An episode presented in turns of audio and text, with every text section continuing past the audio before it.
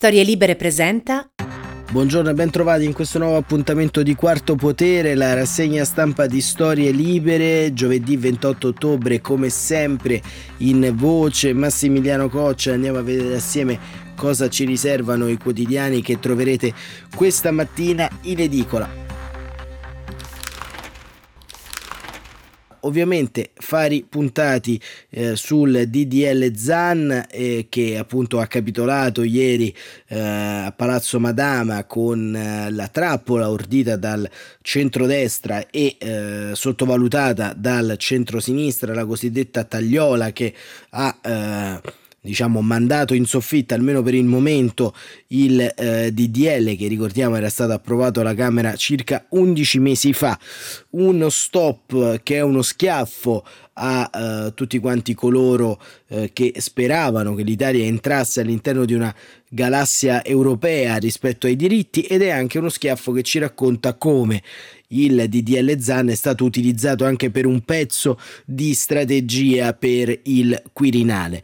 Uno schiaffo che ovviamente eh, non sentiranno eh, i deputati che hanno votato contro, non sentiranno i cosiddetti franchi tiratori, ovvero coloro che all'interno della maggioranza di eh, centrosinistra hanno preferito eh, in qualche modo virare da un'altra parte quindi votare con le destre, ma è uno schiaffo in pieno volto a tutti coloro che ogni giorno prendono uno schiaffo, ovvero eh, coloro che hanno eh, diciamo eh, una continua, continue microaggressioni, continue discriminazioni sui luoghi di lavoro, sui luoghi eh, della propria affettività. Eh, questo serviva il DDL ZAN, un DDL contro l'omotransfobia che eh, appunto per ragioni di realpolitik, di interessi incrociati, eh, di veti e fondamentalmente di disimpegno da parte del governo, da parte del governo Draghi che non si è voluto mischiare una questione strettamente politica, è stato in qualche modo archiviato. Ovviamente è un... Uh, uno stop, non è detto che questa battaglia si arena, ma eh, il senso di sfiducia è nettamente crescente perché in tutti questi giorni abbiamo parlato di astensionismo, delle ragioni dell'astensionismo. Beh, esiste un paese che viene costantemente, un paese che ovviamente eh, ha varie sfaccettature, che viene costantemente archiviato, viene costantemente messo da parte per paura di eh, scomodare eh, altri interessi in campo. È il caso del DDL Zane che ha visto la contrarietà tra gli altri anche della conferenza episcopale italiana, leggeremo tra poco l'editoriale di Marco Tarquinio su Avvenire, un DDL che ovviamente ha anche spaccato e lacerato il fronte eh, interno ai movimenti femministi, al movimento LGBT, eh, un eh, tema, quello dell'identità di genere, che ha creato non poche frizioni, ma eh, sostanzialmente negare eh, diritti, negare eh, l'esistente con l'idea che in fin dei conti una legge non serve o negare tutto questo per negare la realtà è senza dubbio diciamo un atteggiamento molto grave un atteggiamento grave che soprattutto eh, ci dimostra come in Italia sia difficilissimo far eh, approvare delle leggi eh, sui diritti civili delle leggi che riguardano sostanzialmente eh, quello che eh, il paese sta diventando, il paese è sempre stato.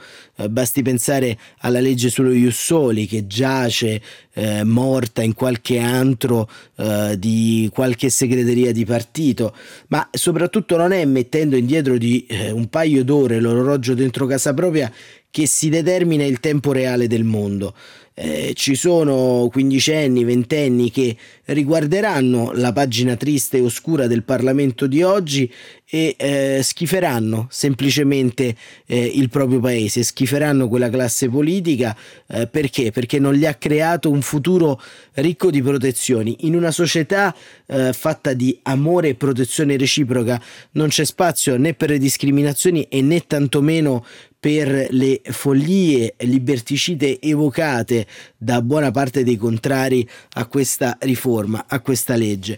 C'è forse un senso comune differente, un senso comune e di rispetto che si fa avanti che passa spesso per politicamente corretto, ma che di corretto ha solamente l'umanamente corretto. Ecco, questo oggi più che mai andrebbe eh, ricordato a tutti coloro anche che svolgono la professione giornalistica e che si sentono spesso minacciati dall'idea che più leggi, più diritti ledano la propria libertà di esprimere e di raccontare il mondo. Non è vero che in questo paese non si può dire più niente, è vero che in questo paese centinaia di migliaia di persone non hanno mai potuto dire niente, non hanno mai potuto affermare la propria identità sessuale con contezza, non hanno mai potuto partecipare al dibattito pubblico in modo paritetico e paritario. A questo servono le leggi, a questo serve l'informazione e a questo serve estendere il perimetro dei diritti. È una precisazione doverosa questa perché spesso anche sui giornali si assiste a un dibattito inquinato, lo vedremo tra poco con le prime pagine di alcuni giornali, di alcuni quotidiani. E soprattutto si assiste a un piagnisteo continuo che avviene dalle colonne dei più importanti quotidiani italiani, dei più importanti quotidiani nazionali in cui si lamenta il rischio censura, ma mai nessuno ha censurato qualcuno, mai nessuno ha detto questo articolo non va in pagina, semmai è stato il contrario, semmai chi vive nelle redazioni sa perfettamente che sono le storie scomode, sono le storie di discriminazione, sono le storie dove gli altri e le inchieste dove gli altri, i deboli, i vulnerabili, non hanno voce in capitolo che vengono cestinate e non eh, diciamo i pareri e eh, le analisi di chi è privilegiato e con privilegio svolge la propria professione, così come faccio io e così come fanno tanti come me che hanno avuto la fortuna di nascere eh, bianchi, di nascere in Italia e di avere sostanzialmente un tessuto intorno fatto di bianchi che non li ha mai discriminati. E questo vale per i bianchi, vale per le minoranze LGBT e vale per tutti quanti coloro che eh, si definiscono nel modo che gli piace a loro. Avere una legge contro l'omotransfobia sarebbe servito a questo.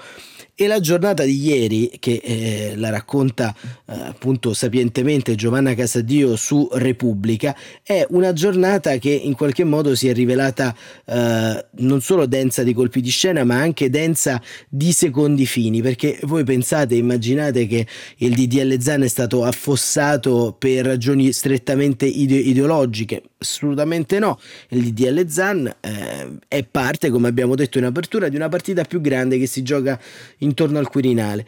E eh, Giovanna Casadio scrive che Matteo Salvini sta per andarsene quando la votazione sul DDL Zan è ancora in corso. Lo richiamano i suoi, sicuro di aver votato, gli chiedono. Il leader della Lega torna indietro, ma non solo ha votato, è tranquillo anche sui numeri. Due minuti dopo la legge contro l'omotransfobia, approvata a novembre alla Camera e da 11 mesi a Bagnomaria al Senato, dopo decenni di attesa, è affossata con voto segreto. Nell'aula di Palazzo Madama, 154 votano a favore della tagliola proposta dalle destre e 131 sono invece per andare avanti nell'esame degli articoli. I rapporti di forza sono ribaltati con uno scarto che i giallorossi non avevano immaginato. Sono 23 voti di differenza a favore delle destre e almeno 16-17 i franchi tiratori nel centro-sinistra. Di più, secondo chi ipotizza che parti di Forza Italia, oltre alla senatrice Masini, abbia votato per salvare il provvedimento. I senatori leghisti di Fratelli d'Italia e forzisti sono tutti in piedi, applausi e grida di vittoria. A sinistra dell'emiciclo cade un silenzio tombale. I giallorossi ammutoliscono, ma passa poco e parte la conta dei sospetti e un pallottoliere impazzito.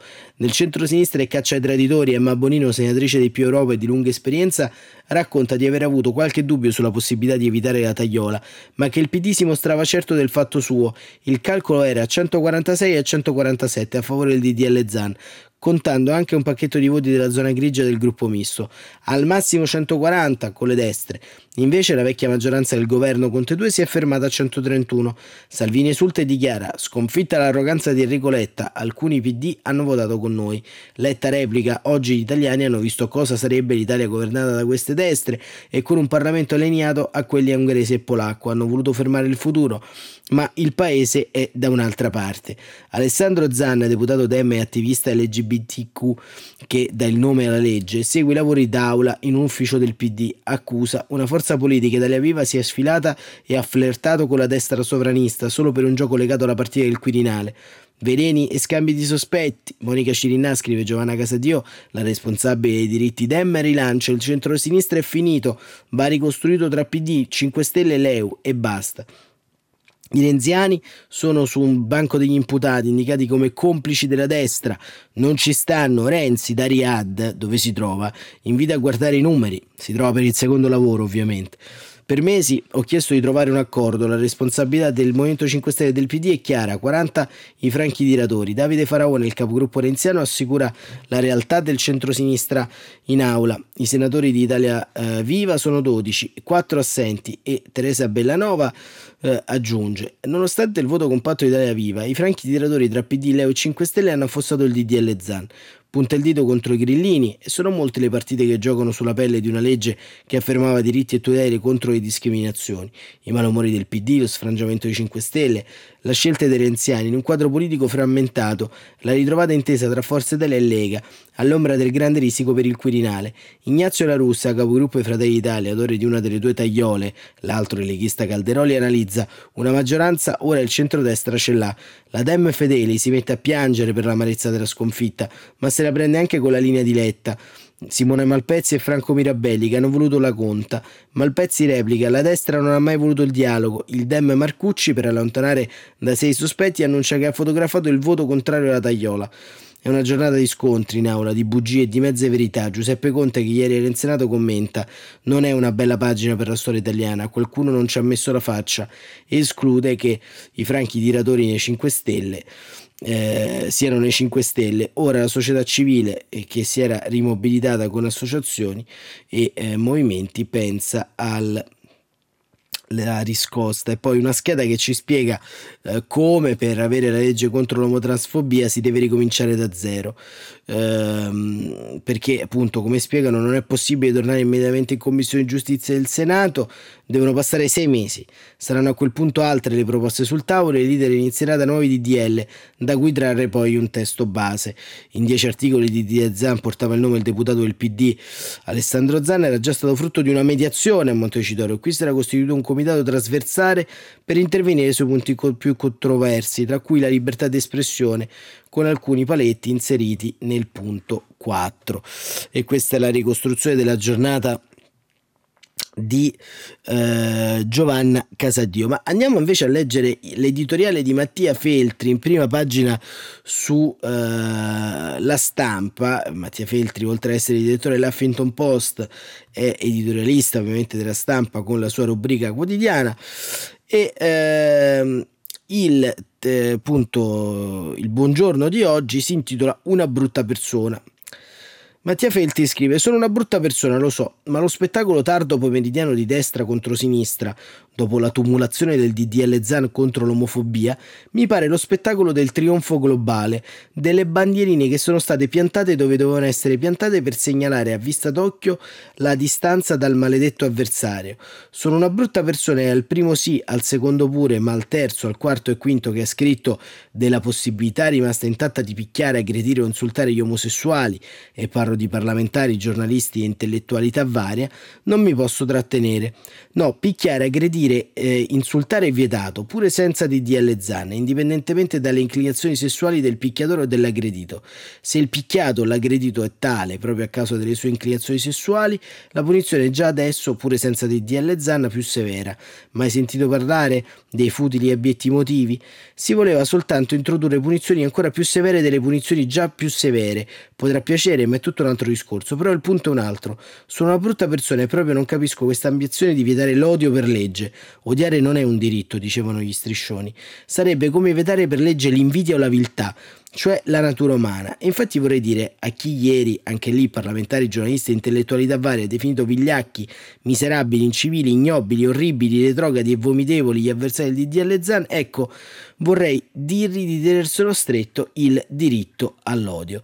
Ecco, anche qui l'editoriale di Mattia Feltri, per carità, molto legittimo, molto ben scritto come sempre, in realtà c'era ancora una volta la difettabilità del pensiero di una certa intellettualità varia, come scrive lo stesso Feltri, perché ovviamente, eh, diciamo, eh, che innanzitutto viva Dio che eh, oggi sono puniti i, i, reati di violenza nei confronti delle persone, ma la fattispecie di reato, ovvero l'omotransfobia, si va ad inserire, come appunto recitava il DDL Zan, ma come avviene in tutta Europa, perché eh, l'Italia la vogliamo portare in Europa solo per alcune cose, avveniva sostanzialmente avviene una fattispecie di aggravante che non sono i futili e abietti motivi caro Feltri perché i futili e abietti motivi sono sostanzialmente dei motivi che non hanno una radice un tessuto sociale. I futili e abietti motivi sono che se io esco da un ristorante e incontro un energumeno che mi dà uno schiaffo perché l'ho guardato male quello è un futile e un abietto motivo ma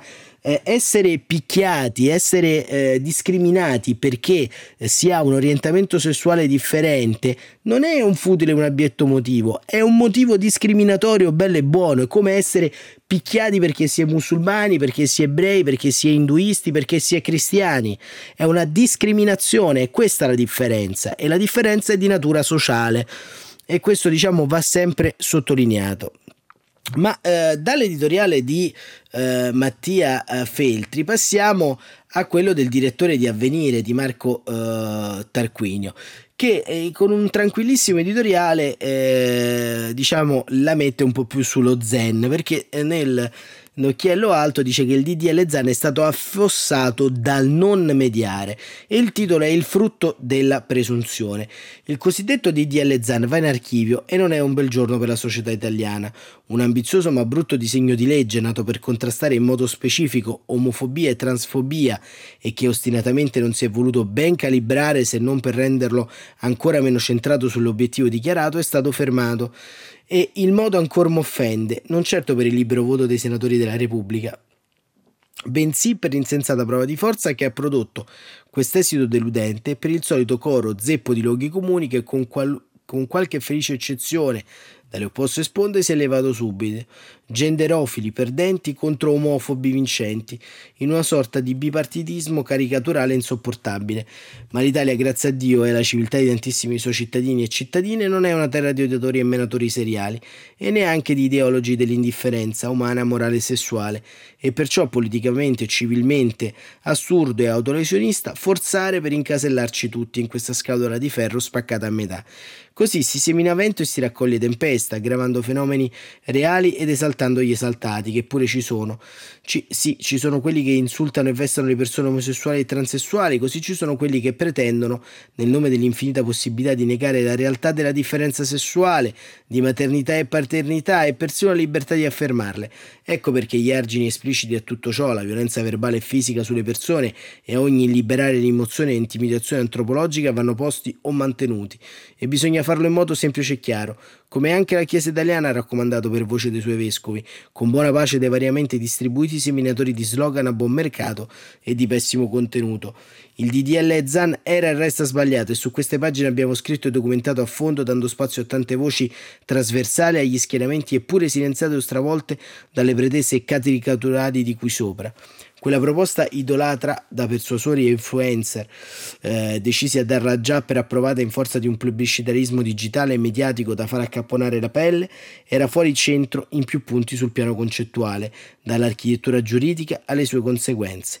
Non lo si è voluto ammettere e ora si raccolgono i frutti della presunzione, ma meglio nessuna legge di una cattiva legge, perché di leggi vigenti o cattive o incattivite ne abbiamo già troppe, perciò quando si tratta di reati e libertà, cioè dei delitti e delle pene, non si può avere approssimativi e avventurosamente filosofici disegni di legge. Lo strepito che si sente non è incoraggiante, ma speriamo che di questo fallimento si sappia far tesoro. La posizione di Tarquinio è una posizione che, come vedete, è anche da un punto di vista eh, strutturale eh, più non solo equilibrata, ma quantomeno cerca di mettere in evidenza quelle che ideologicamente per avvenire sono delle, eh, diciamo, dei profili di incompatibilità strutturale rispetto appunto al eh, al DDL ZAN. Eh, però appunto diciamo c'è una differenza come leggete in queste parole rispetto a quelle di Mattia Feltri insomma che, che, che cerca in qualche modo di, eh, di, buttarla in caciara un po' come fa anche eh, il eh, diciamo un pezzo, come abbiamo detto, di intellettualità varia, come lo ha eh, chiamato lui, e, e, e, lo fa, diciamo, in modo anche eh, eccessivamente, eh, vogliamo dire, non solo irrispettoso, ma eh, come dire, anche abbastanza eh, fuori tempo massimo, insomma l'Italia è un altro paese.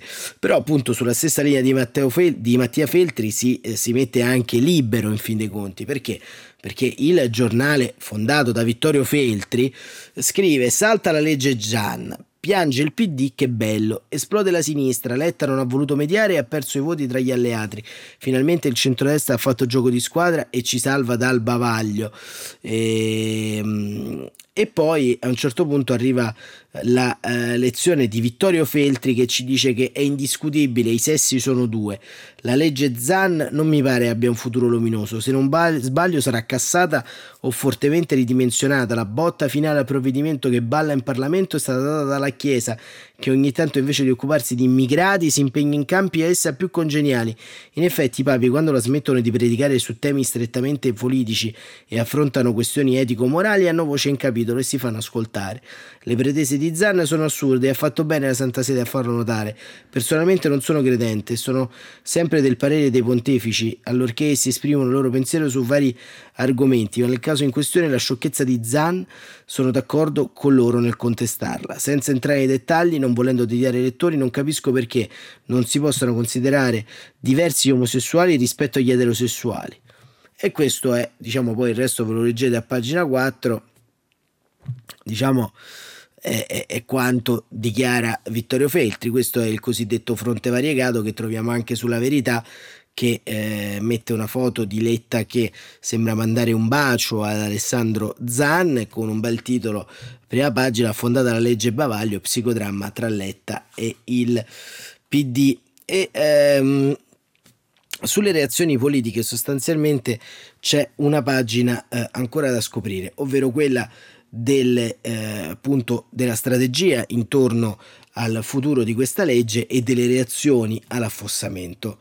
E questa la troviamo sulla stampa. Sulla stampa con un'intervista a Giuseppe Provenzano, vice segretario del Partito Democratico, che dice Renzi complice di questa destra, sul colle temiamo alte manovre intervista di Carlo Bertini eh, che eh, appunto eh, inizia così. Si scaglia contro chi ha votato alla Camera in un modo e al Senato un altro. Peppe Provenzano numero 2 del PD senza omettere nome e cognome oggetto dei suoi strali ovvero Matteo Renzi per giunta assente al voto perché in Arabia Saudita e non poteva scegliersi un posto peggiore mentre del, nel Senato di cui fa parte si commetteva una battaglia per i diritti, chiosa Provenzano. Ma perché finire in questo modo? domanda Bertini. Chi sono i colpevoli? E Provenzano risponde perché una parte del Parlamento è molto più indietro del Paese sui temi delle libertà e dei diritti e abbiamo una destra peggiore che vuole allontanarci dall'Europa e avvicinarci alla Polonia. E perché ci sono stati gravi complicità con questa destra? Secondo voi c'è stato un doppio gioco di Renzi? Domanda Bertini. C'è una responsabilità politica chiarissima. La maggioranza che aveva mediato e votato questo testo alla Camera non c'è stata al Senato e a sottrarsi in questi mesi è stata Italia Viva. Vi è insospettito pure che il leader di Italia Viva fosse assente? Ma eh, non c'era posto mh, peggiore dove trovarsi ieri, ma il noto è politico. Noi abbiamo tolto a tutti gli alibi. Chi, eh, ci avevano chiesto di aprire le modifiche, lo abbiamo fatto. La verità è che volevano affossare e stravolgere il testo. Non hanno avuto il coraggio di farlo, a viso aperto si sono rifugiati nel voto segreto. Ma gli italiani sanno chi sono, da Salvini a Meloni in giù. Però una cosa mi ha colpito. Quale? incalza Bertini. L'esultanza, gli applausi per non aver recato il riconoscimento di diritti è qualcosa di cui si dovrebbe provare vergogna. È una ferita verso una nuova generazione che su questi temi ha fatto le sue battaglie e a cui si trasmette l'idea di un Parlamento in cui tutto è strumentale, dove non ci sono principi e valori. Bertini dice: Dire che è solo colpa degli altri non è una lettura troppo autoassolutoria. Noi dovevamo noi avevamo il dovere di condurre questa battaglia fino in fondo e fare in modo che tutti si assumessero le loro responsabilità. Abbiamo agito come una squadra, Malpezzi, Zanna, Rossomando, Mirabelli, Cirinà, tutti quelli che si sono spesi vanno ringraziati. Quindi la capogruppo non si deve dimettere come chiede Valeria Fateli? No, assolutamente. La responsabilità va imputata a Italia Viva, che la Camera ha scritto e votato questo testo e al Senato ha fatto altro. Del resto abbiamo assistito a vari segnali di fumo lanciati verso la destra in vista delle manovre per il colle. Adesso hanno compiuto un passo in un altro campo e lo abbiamo visto in Sicilia dove Italia Viva ha siglato un accordo con Miccichè. Più chiaro di così. E le conseguenze politiche quali sono? chiede Bertini. Intanto la destra ha dimostrato di avere una maggioranza al Senato. Siamo consapevoli che i nostri numeri in Parlamento sono limitati, frutti della peggiore sconfitta di sempre nel 2018 del PD renziano e della scessione di Italia Viva, ma non per questo rinunciamo alle nostre battaglie se eh, ci siamo assunti fino in fondo la responsabilità dell'interesse nazionale o lo faremo e lo faremo nel passaggio col colle. Bersani dice Bertini ritiene che questa sia la prova generale per l'elezione del Presidente della Repubblica. Sbaglia? C'è un'area che non va più chiamata moderata o liberale o riformista, ma che si rivela solo manovriera. E poi Forza Italia, dice Provenzano, è sempre più subalterna a una destra estrema che c'è in tutta Europa, che si nasconde dietro valori come famiglia, ma che vuole colpire l'uguaglianza delle persone e la loro dignità. Sul col si vedrà a tempo debito. Ma avrete meno forza per dare le carte su una manovra? Sia chiaro una cosa, dice Provenzano, noi siamo non siamo più deboli noi, ma l'Italia e si illudono se pensano di aver vinto perché la società è più avanti, la nostra forza deriva dal consenso del paese sulle nostre battaglie, come si è visto alle amministrative e sulla legge di bilancio. Eh, chiediamo al governo di riprendere il dialogo sulle pensioni, la trattativa va fatta con le parti sociali e non con la Lega, responsabile del fallimento di quota 100. E Bertini chiude domandando: Ma soffrite il decisionismo di Draghi? E per la verità siamo i più leali nel sostegno al governo. Che deve decidere? Ci mancherebbe. Noi chiediamo decisioni più partecipate, col dialogo sociale ancora più nette. Gli 8 miliardi sul fisco chiediamo vadano tutti a ridurre il cuneo per mettere più soldi nelle tasche dei lavoratori. Sulle pensioni il sistema delle quote iniquo e avvantaggia solo i maschi a reddito medio alti. Va allargata l'ape sociale sui lavori gravosi. Opzione donna va rafforzata e soprattutto chiediamo una pensione di garanzia per i giovani, i precari. Non possiamo permetterci che siano dimenticati anche stavolta. E questo era Peppe Provenzano, vice segretario del Partito Democratico, che cerca di analizzare un po' quanto avvenuto ieri, anche se c'è da dire che l'assenza poi strategica di eh, una eh, diciamo, lettura dell'aula in qualche modo è eh, diciamo, un po' evidente. Poi chiaramente nei modi e nei metodi ha prevalso altro, però insomma una riflessione su questo sarebbe anche giusto farla. E la figlia di Pino Raudi, Isabella Raudi, senatrice di Fratelli d'Italia, esulta invece con un colloquio con Alessandro Di Matteo. Sconfitta l'arroganza del PD su identità di genere e scuola non c'era nessuna apertura e eh, insiste appunto qui sul, eh, sul gender. Eh, perché eh, Isabella Raudi dice verso la conclusione senza contare nel DDL Zara la questione controversa sull'identità di genere l'indottrinamento dell'ideologia gender fin dalle scuole. Questo sarebbe il modo per arrivare all'indifferenza sessuale, ovvero alla vittoria delle teorie gender. Anche le aperture del PD degli ultimi giorni erano solo un blef per la Rauti. Il PD non era disponibile sull'articolo 4, sull'identità di genere, sulla giornata mondiale contro l'omofobia.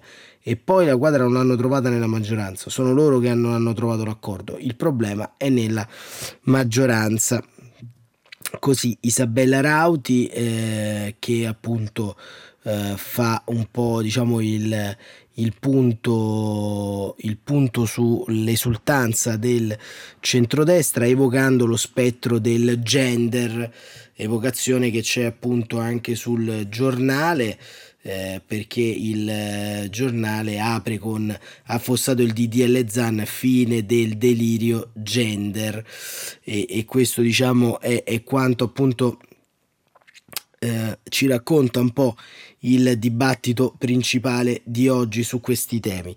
Ma eh, c'è anche una pagina degli esteri che è eh, abbastanza eh, importante oggi e la andiamo a trovare su Repubblica. Perché? Perché oggi eh, sostanzialmente eh, ci sono due avvenimenti, ovvero da un lato ehm, la cosiddetta questione polacca che si sta svolgendo a Bruxelles e dall'altro sempre l'annosa questione del eh, verità e giustizia per Giulio Reggeni. E perché? Perché sostanzialmente a Bruxelles in questi giorni è teatro di molte cose e eh, l'Unione Europea, innanzitutto come ci racconta Tonia Mastrobuoni da Berlino, ha eh, in qualche modo punito Varsavia, l'UE punisce Varsavia ogni giorno una multa da un milione di euro. La Corte di Giustizia denuncia l'inquisizione di Stato contro i giudici. Il governo all'attacco un ricatto, ignorano la nostra Costituzione. Ricorderete che la vicenda ruota sempre intorno alla, eh, diciamo, alla mm, vicenda polacca in cui eh, sostanzialmente eh, diciamo la, la, Polonia si ascriverebbe la discrezionalità dei trattati dell'Unione Europea. E quindi il, eh, diciamo, l'Unione ha deciso eh, con, eh, diciamo, di punire la Polonia con una multa e, e questa multa sostanzialmente riguarda poi viene commutata proprio anche per gli argomenti di cui abbiamo parlato oggi, quindi per le tutele eh, delle minoranze, per le tutele eh, della, eh, diciamo, eh, comprese all'interno del recinto dello Stato di diritto, la Polonia ha scelto di violarle e, e, e questo diciamo, è un, una contromisura che l'Unione Europea dà. E, e poi, eh, sempre dal, da Bruxelles, il Parlamento europeo, eh, i genitori di Giulio Reggeni, chiedete i domicili all'Egitto. Avevamo raccontato qualche giorno fa di come il processo a Roma eh, per Giulio Reggeni è eh, saltato al momento proprio per l'impossibilità di notificare gli atti di accusa a eh, diciamo mm, al, ai cinque agenti dei servizi segreti egiziani ritenuti colpevoli di aver, eh, di aver ucciso il ricercatore italiano eh, in Egitto e eh, sostanzialmente eh, questo viene eh, raccontato da eh, Repubblica eh, con questo articolo di eh, Giuliano Foschini in cui eh, sostanzialmente eh, ci racconta come questo nuovo appello disperato dei genitori per chiedere ancora una volta Uh, verità e giustizia. Giulio ha spiegato Claudio, il papà era un cittadino europeo che amava l'Europa e credeva nell'Europa.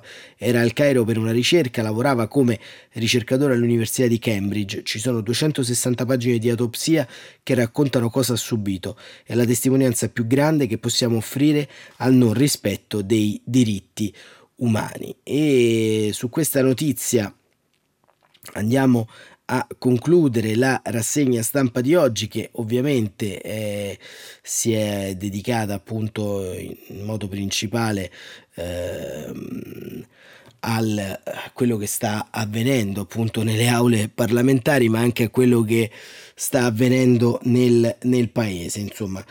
Chissà come eh, vivrà ancora una volta la uh, cittadinanza questa uh, diciamo vicenda eh, in cui i diritti di alcuni passano sopra eh, gli interessi di altri. E, e, vedremo anche se questo contribuirà ancora di più ad allargare questo iato sempre più grande tra il eh, governo e la politica perché in tutto questo Mario Draghi sta continuando invece la contrattazione con le parti sociali per la riforma delle pensioni, la riforma del fisco, come aveva anche anticipato Provenzano nella sua intervista e, e, quindi appunto esistono a tutti gli effetti due eh, livelli istituzionali ben distinti. E di questo prima o poi bisognerà anche tenerne conto. Per oggi è davvero tutto, Quarto Potere torna come sempre domani mattina alle 7.45 che dire, grazie davvero per essere stati con noi, per eh, averci eh, ascoltato fino a questo momento e vi auguro un felice proseguimento di giornata.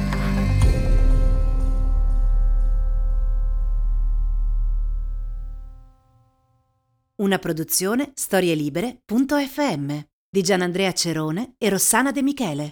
Coordinamento editoriale Guido Guenci.